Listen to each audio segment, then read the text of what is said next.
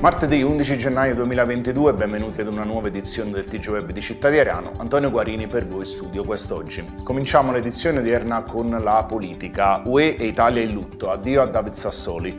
È morto il presidente del Parlamento europeo David Sassoli. Soltanto lunedì era stata diffusa la notizia del suo ricovero in Italia per il sopraggiungere di una grave complicanza dovuta ad una disfunzione del sistema immunitario.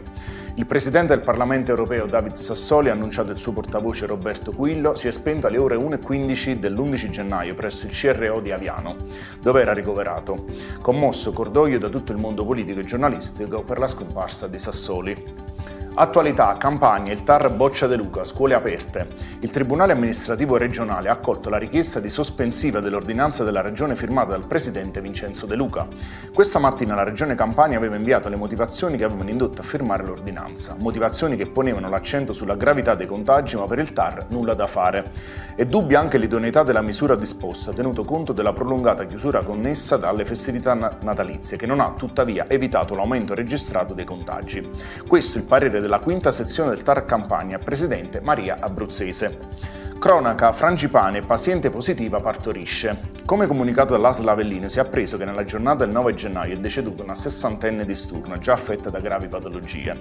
Inoltre, presso un'area dedicata del reparto di ginecologia e ostetrice del PO di Ariano Irpino è ricoverata una paziente risultata positiva al Covid-19 che sempre nella giornata del 9 gennaio ha partorito. La madre e il bambino versano in buone condizioni di salute.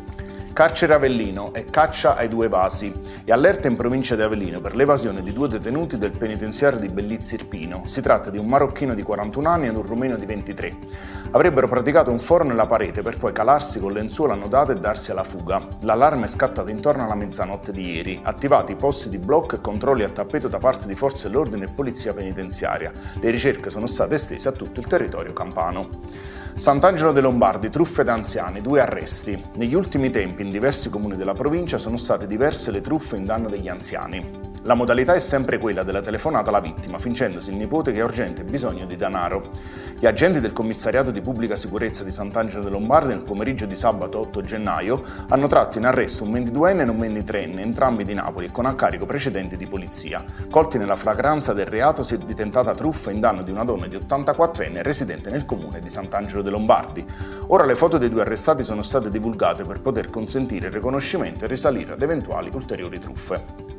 Monte Terminio si cercano tre dispersi. I carabinieri della compagnia di Solufra sono impegnati nelle ricerche di tre persone che nella serata di ieri si sarebbero avventurate in località innevate del Monte Terminio.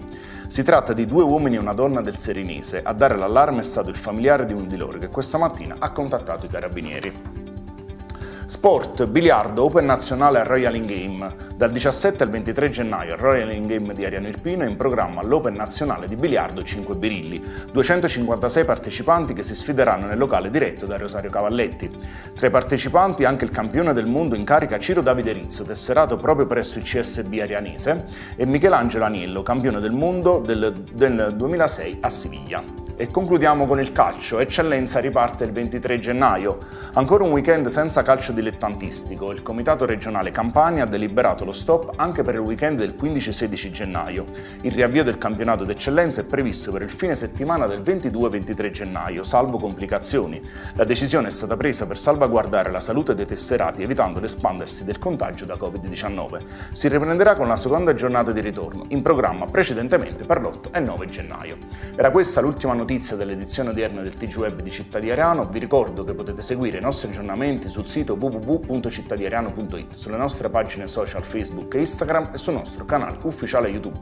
Da Antonio Guarini grazie per la cortese attenzione e vi do appuntamento sin da ora all'edizione di domani, sempre alle ore 13.